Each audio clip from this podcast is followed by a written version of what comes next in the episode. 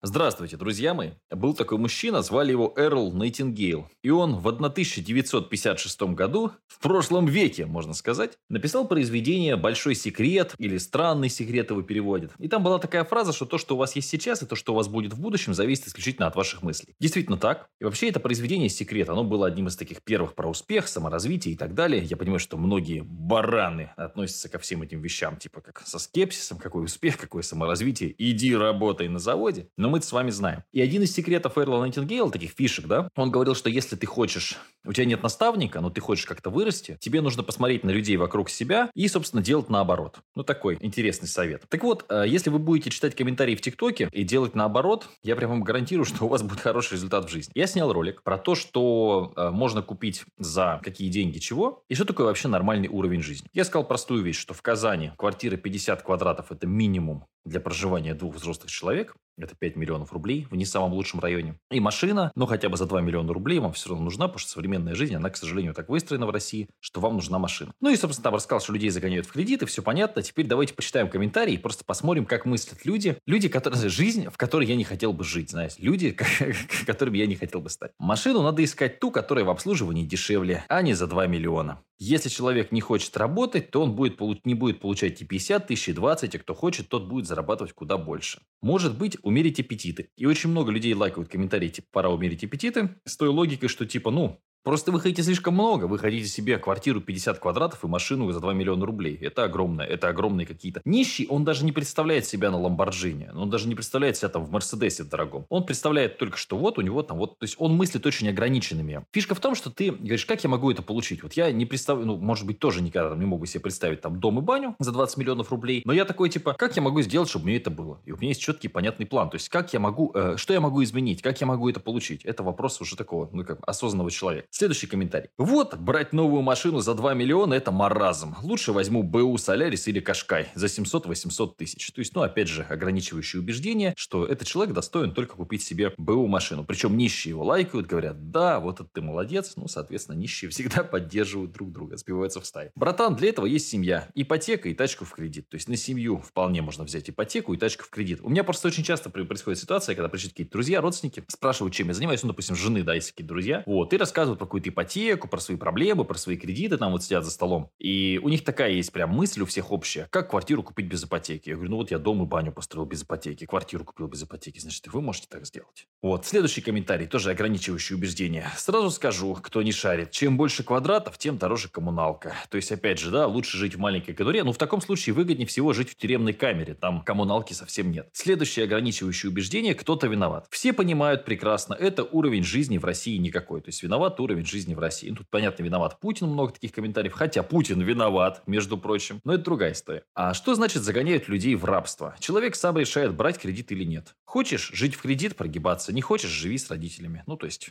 Как бы у человека два выбора, да, он тебе предлагает или жить с родителями в тридцать лет, или жить, соответственно, в кредит. Вот, ну, понятно, здесь есть всегда комментарии к автору, что э, у автора каркасный курятник за полтора миллиона рублей. Реклама машины, говорят, что ты рекламируешь машину. Я там просто показывал рав четыре, говорят, вот машину рекламируешь.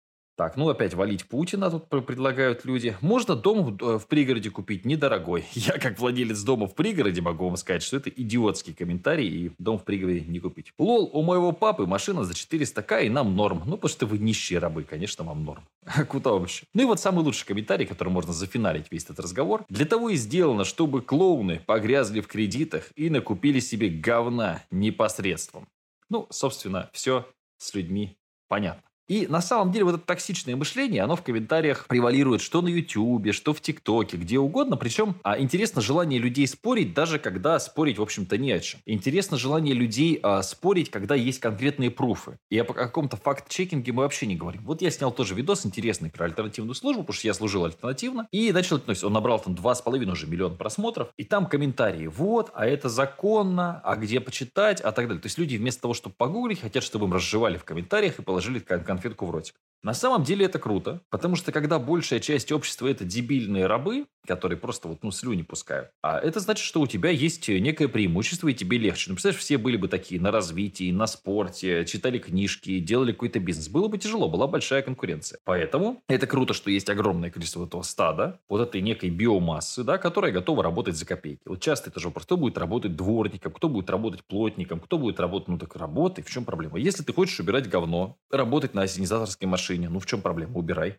Я просто не хочу это делать. Ну, то есть, меня не... Как это? Пускай работает железная пила. Не для работы меня мама родила. Ну, жизнь слишком коротка, чтобы потратить ее на вещи, которые тебе не нравятся. Моя жизнь слишком коротка, чтобы работать за копейки, ездить на беспонтовой, там, убитой старой тачке. Ну, то есть, я хочу жить комфортно. И я задаю себе вопрос, как я, человек, там, приехавший из маленького города, из бедной семьи, как я могу жить лучше? Как я могу сделать свою жизнь своей семьи лучше? Как я могу кушать продукты получше? Как я могу кормить собаку получше? Как я могу там обеспечить какие-то условия, да, там, экологию и так далее, да, климат. То есть, какие-то такие вещи. А нищий он всегда, вот, все виноваты, все козлы, все меня, значит, обманули. Если бы я жил в США, если бы я жил... В... Если ты лежишь на диване и ничего не делаешь целый день, то тебе что в Канаде лежать на диване, что в США, что в Молдове, да где угодно. То есть, ты будешь лежать на диване. Поэтому я прям очень э, с годами больше и больше, да, убеждаюсь, что нищета – это мышление. Потому что сначала идет мысль, потом, собственно, эта мысль рождается в некое действие или бездействие. И потом это действие или бездействие приводит к некому результату.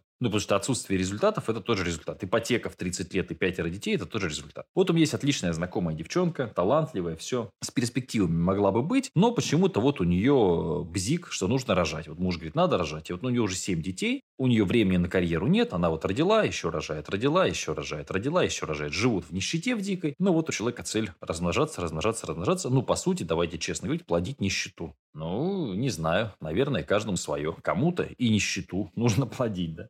Чтобы потом было кому работать на низкооплачиваемых э, работах, которые вам не нравятся. Хотя я ничего не имею против любых профессий. Это отлично, что есть и такие, и такие, и такие, и такие. Просто я думаю о себе. Наверное, это самое правильное. И я задаю себе вопрос, как я могу сделать свою жизнь, как я могу улучшить свою жизнь, как я могу помочь другим людям стать счастливее. Ну и, собственно, еще на это ответы. А нищие постоянно на кого-то валят. Им постоянно кто-то виноват, постоянно что-то не так, постоянно кто-то их пытается обмануть, постоянно вот это все. Это прям другой тип мышления. Другой.